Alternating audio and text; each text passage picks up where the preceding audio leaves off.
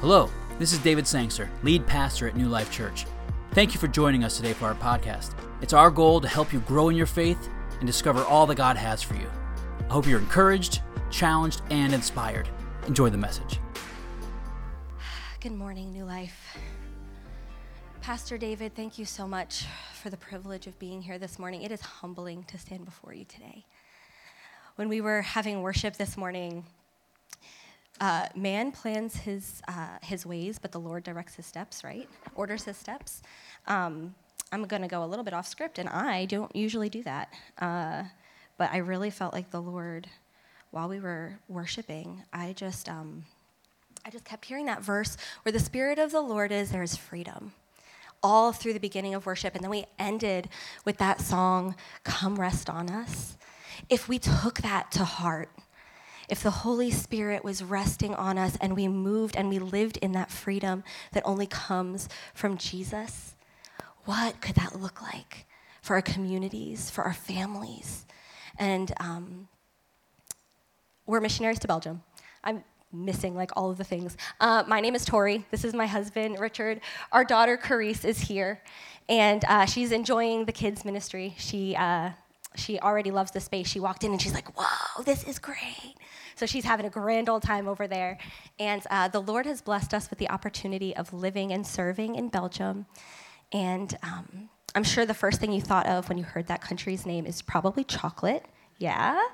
Yeah, okay, same. Until I lived there, that was the biggest thing for me too. And we actually have imported Belgian chocolate that will be at our table that you can grab at the end of service because we want to bless you and give a little taste of uh, Belgium to send home with you. So please come and stop by um, back there and uh, say hello. We would love to, to meet you and talk with you. And um, Belgium has uh, a very complicated it's a very complicated country. There's three languages national languages. Did you guys realize that? Did anyone know that? Dutch french and german. And um, the lines for where that is is pretty like pretty crazy. We live pretty close on the border of the french speaking and the dutch speaking. And god has really burdened our hearts for the dutch speakers. And um, it can be pretty complicated living in that country and when you think about Europe as a whole, you don't really think about it really being a mission field because every major city, there's these beautiful, grand cathedrals. There were missionaries sent from Europe um, for a long time. There's a lot of church history that takes place there. But the reality now is they need that freedom that we sang about. They need that because less than, on Europe as a whole has less than 3% of their population claiming a personal relationship with Jesus. In Belgium, it's 1.5%. Yeah. Um, so when God really started opening the door for us, we were just faced with the reality of the need there. And just being light in a darkness, changing our context to one that is darkness and that your light shines that much brighter. And we were just so challenged when we first moved there in that. And I've been doing some anti human trafficking work um, in Belgium for the last two years. And something that was really interesting for me that I didn't realize when you're in a different context, there's, there's things that you take for granted are not common knowledge or that everyone uh, holds as like a, as, a, as a common belief. And you don't realize how many things there are. And for me, one of the things that I found out about is that in certain er, East, Eastern European countries, is women are told and girls are told at a young age that prostitution is the unpardonable sin. Now, for some of these women, there's some choice involved when I work with the human traffic, anti-human trafficking work, but sometimes it is not. And those lies that they hear at such a young age take such deep root in their hearts. And so instead of feeling this sense of hopelessness, which they do, they feel this sense of hopelessness, that there is this impassable barrier to God because they have heard these lies about our merciful God. They just choose to embrace atheism. It's easier to not live with the guilt, to not live with the hopelessness or the shame. They embrace atheism. There is no God. Because if, the, if he is, if this was not my choice, if I am here and there's nothing that I can do about it, then it's easier for me to just wipe my hands of it and not even not even believe. And that's the reality for many of the women that I serve. And men, actually, men too. And it's while it's not the same situation, there's a lot of nat- uh, native Belgians who, because of church hurt, they also have these mental blocks, these barriers to God because of abuse and things that have happened in the past.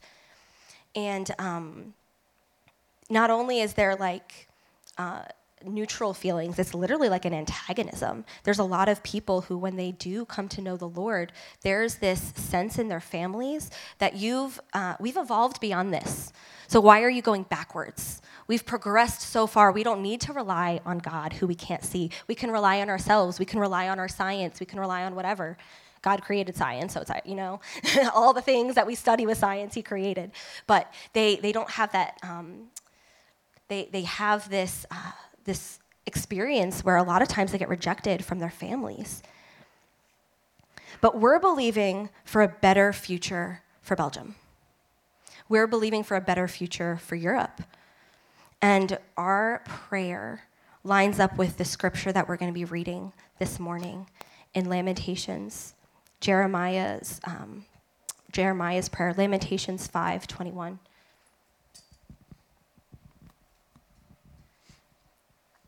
So it's a short scripture. Um, and when we were praying uh, about what, we, what God wanted us to do today, um, when He showed us Lamentations, we were like, oh, great, a joyful book, right? It's a book all about joy. Um, lamentations are this crying out, this pleading. And truthfully, this verse is not just what we felt God giving us for today, but it's really our heart for Europe as a whole. This is the verse really that God gave us when we started this journey of missions. And it says, Restore us to yourself, O Lord, that we may be restored. Renew our days as of old. Renew our days as of old.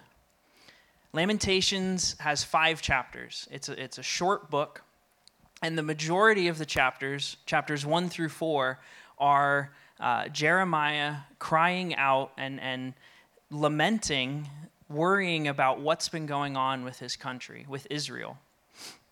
And we get to chapter five, and it's the first time in the whole book that he directly addresses God himself. The rest of the time, it's a lot more general lamenting, but here he directly laments to God himself. And in this, in this time, what he's, what he said in the previous verses is he's saying, God, we're repenting. We want to change. We're desiring to see change in this world. We're desiring to see change in Israel and in our lives. And then he ends with, with two, two verses. This is the second to last verse of the book, where he says, Restore us to yourself, O Lord, that we may be restored. Renew our days as of old. This is his cry of his heart to God, saying, We are so far gone, but please, please turn back to us. Please restore us. I think sometimes we can look at uh, New England or even our own personal lives with our families and our friends, and we say, God, how far have we fallen? How far from you have we gone?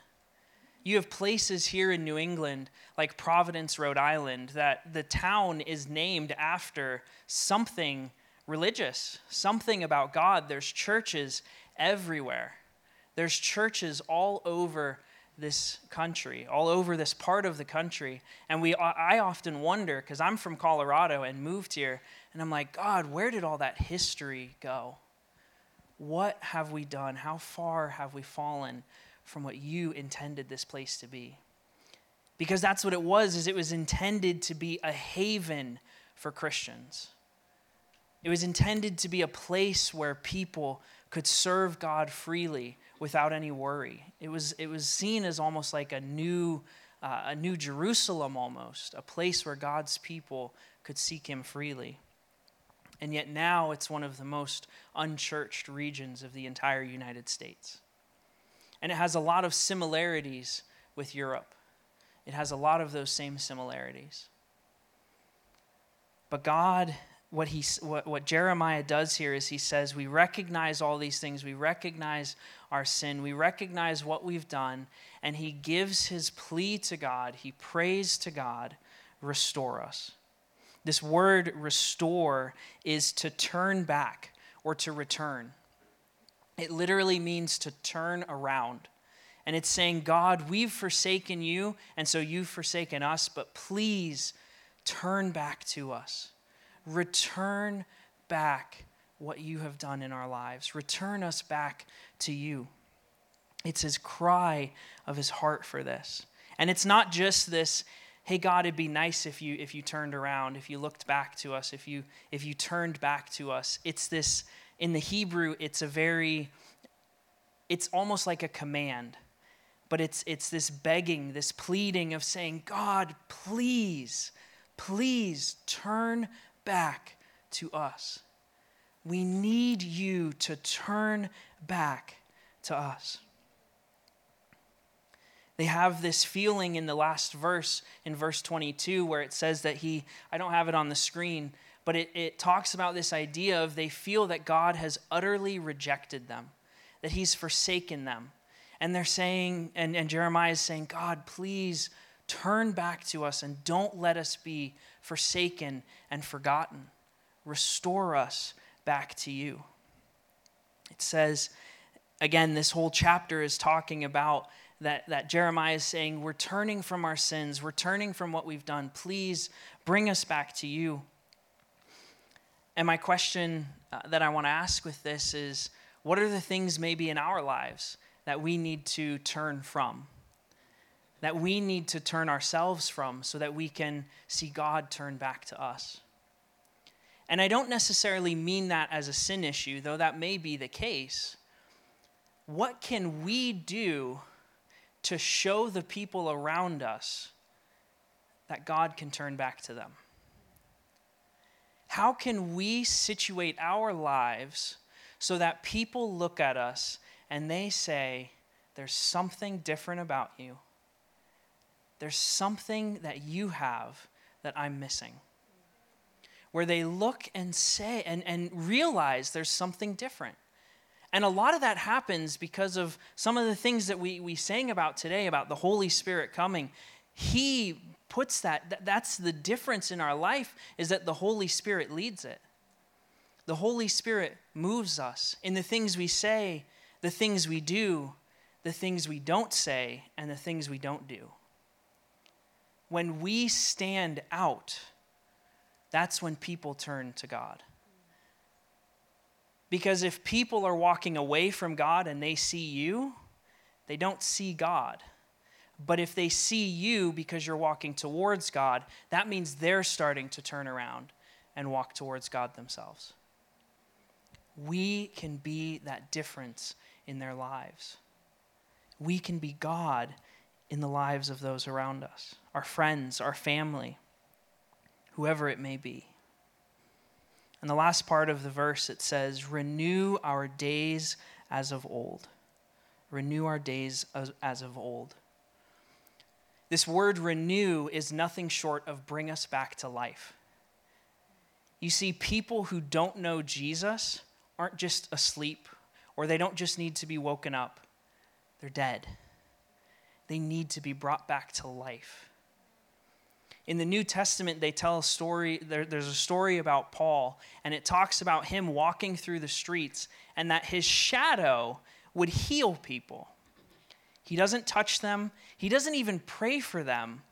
Just his presence and God's presence in him changed the lives of people. That's what God's calling us to do.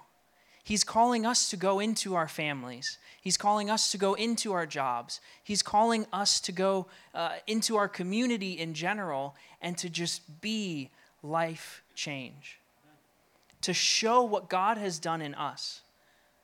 My favorite verse in all of Scripture, again, we're a little off script today, but my favorite verse in all of Scripture is Revelation 12 11 for they conquered him by the blood of the Lamb and by the word of their testimony, and they love not their lives even unto death. what if all of us would leave this place with that as our mentality? That when we walk into any store or any place, we say, God, let my testimony change lives. The testimony of what you have done in my life. And they're pleading with God. They're pleading and asking Him to move once again. And it says, Restore us to our days of old. Most likely, this idea of days of old refers back to the, the building of the temple, the, the temple where God dwelt. And it's saying, it's saying restore and bring back those days where we were in close proximity with God, close relationship with God. Bring us back to that point because unless you get to that point, you can't be life to the people around you. This year, this year, God challenged me to spend more time in prayer. Now, you guys don't know me, but I like sleep. Does anyone else like sleep? Yeah, a few people. I love to sleep. So waking up early is hard for me. It's not something I like to do. But this year, God challenged me. He said, I want you to wake up at six every morning. Now, for some of you, that might just be normal. But for me, that's a struggle. I like sleep. But God wanted me to wake up for one purpose to pray, to spend time with Him, to do what Jeremiah is doing for the people of Belgium, for the people here in New England he wanted me to get up and pray for the people that He's trying to reach, that He's going to reach through us, through each and every one of us. I'm not here to say you need to start waking up early to pray. That's, that's not my point with this. But what is God asking you to do? To, to move in your life so that you can see God move in the lives of the people around you. It may be more prayer time. It may be more Bible reading. It may be spending more time in worship. It may be all sorts of things. But whatever it is, what is God saying? Spend more time with me so that we can see people changed. Tori's going to uh, share a story. So, one of the really cool things about working with people um, in that context with my anti human trafficking work is seeing God moving. Um, it can be very slow going. There's a lot of, as you kind of heard earlier, there's a lot of barriers and there's a lot of trust issues. But this past year, as in last year, um, God has really been doing a really special work in our ministry center. And last March, we were going through a Bible study um, through the book of Matthew. And we got to the story of the prodigal son, and there was a woman who we've had a relationship with for probably like 10 years. People at our center, I have only been there for for two, but other of my colleagues have been ministering and um, sharing the gospel with this woman for, for a decade. And um, because of the lies that she was told as a young girl, because of the stigmas of where she finds herself, she was very resistant to the gospel. She um, heard it dozens of times over the years, and yet it never sunk in because there was this like blindness. The enemy had blinded her to the truth, and her heart was not softened. And as we're going through the story of the prodigal son, it was literally like a cartoon where she had this like a light bulb moment. We're having this discussion, and the Holy Spirit just falls in this place, and where the Spirit of the Lord is, there is freedom. So when we were in this discussion and as we were reading the word and studying, it was like the Holy Spirit was softening her heart and all of those lies were starting to fall away. And she saw this merciful father who ran to the prodigal son, not just let him in the door begrudgingly, ran and embraced with mercy and grace. And she said, If he was not too far gone, maybe there's hope for me. And so that day, she gave her heart to Jesus. And it was so cool to see that after 10 years, we got to see fruit from that. And circumstances in her life did not change overnight. That's not usually how things work in this particular ministry.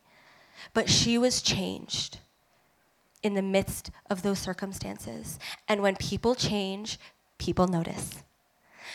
So some of her friends who also come to our ministry center, they started noticing there's something different about you. They weren't there that night. They came on the other night. And they're like, "What do you mean? You gave your heart to Jesus?" "Yeah, last week at our Bible study." "Oh. You mean there is hope for us? We can have life change?" That that month, three other people saw the testimony of her life and Jesus and became Christians and believers in Jesus. And all of those lies were starting to just melt away. And it is just so beautiful to get to see the Holy Spirit doing work. Because they saw the transforming love and forgiveness that the truth about who Jesus is brought.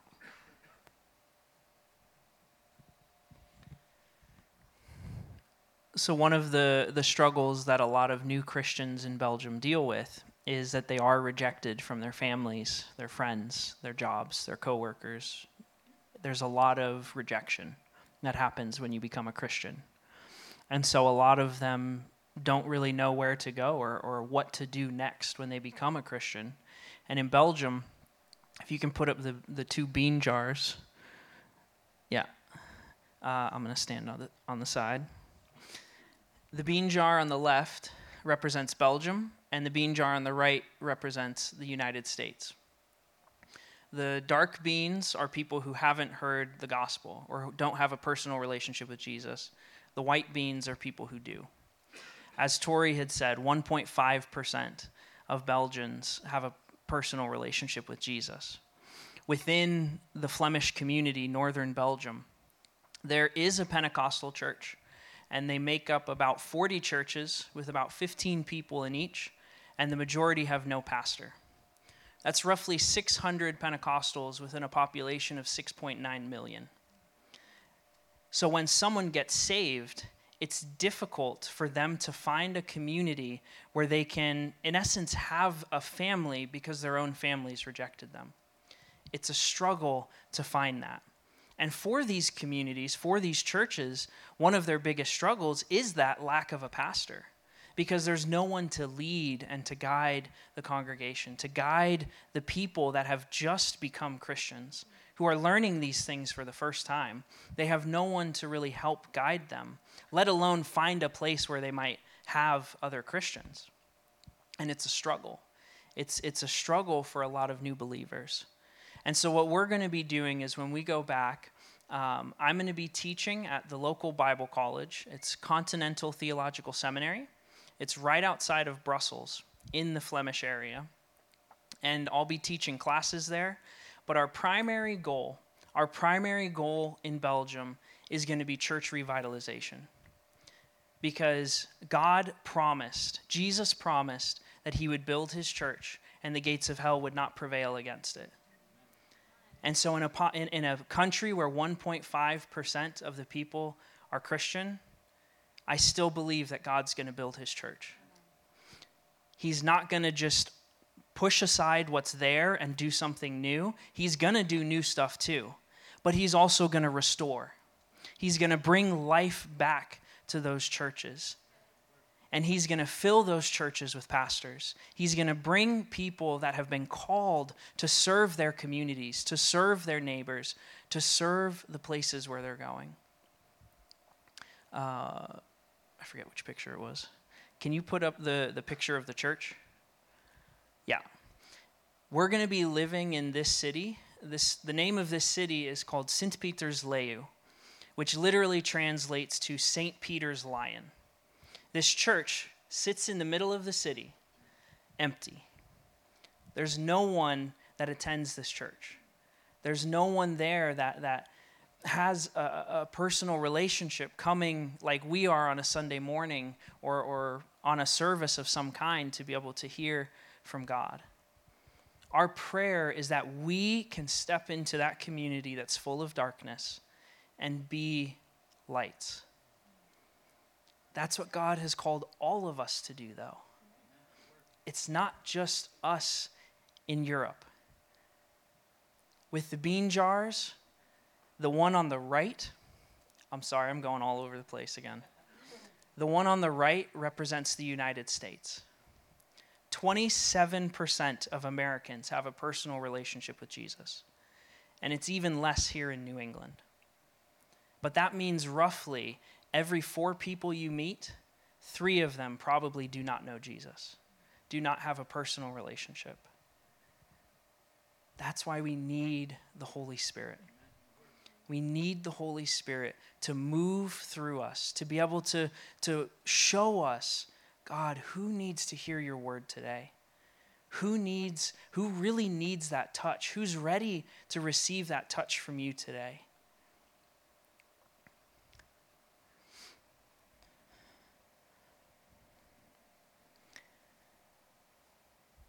It's important to have that so that wherever we go, whether it's the grocery store, whether it wherever it may be, wherever God has placed us, we're able to serve him.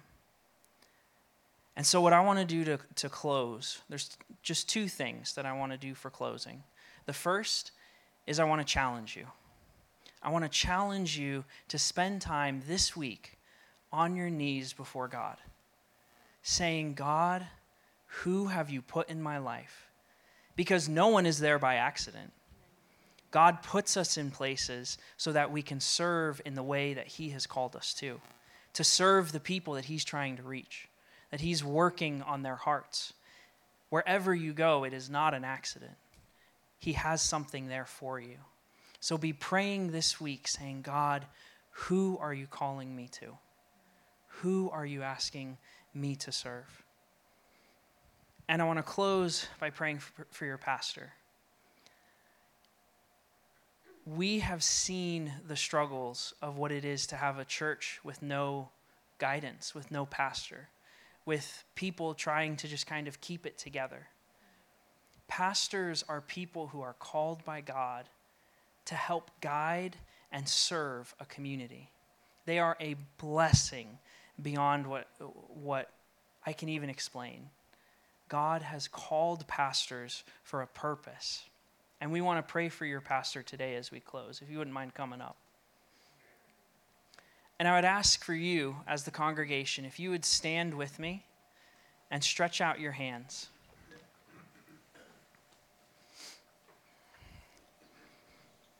God, we thank you so much for Pastor David, for the call that you have put on his life for the call that you have, have led him to for this church.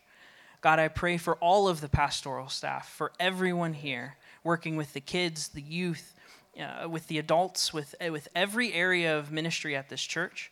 God, I pray that you would fill them with vision vision for the future of what you're doing in Enfield, of what you're doing in new life.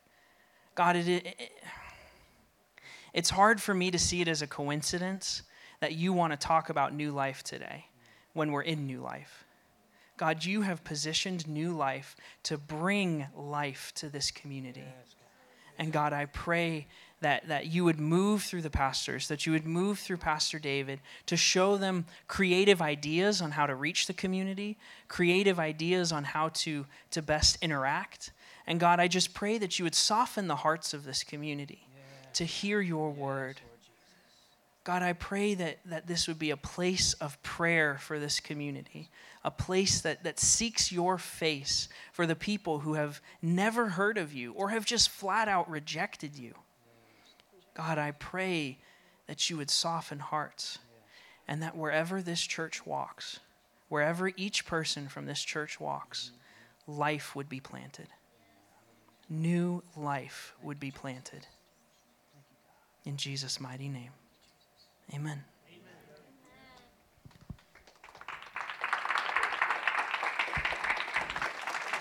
Thank you so much for joining us this morning. If you want to find out more about New Life Church, you can connect with us at discovernewlife.org. We hope to see you soon.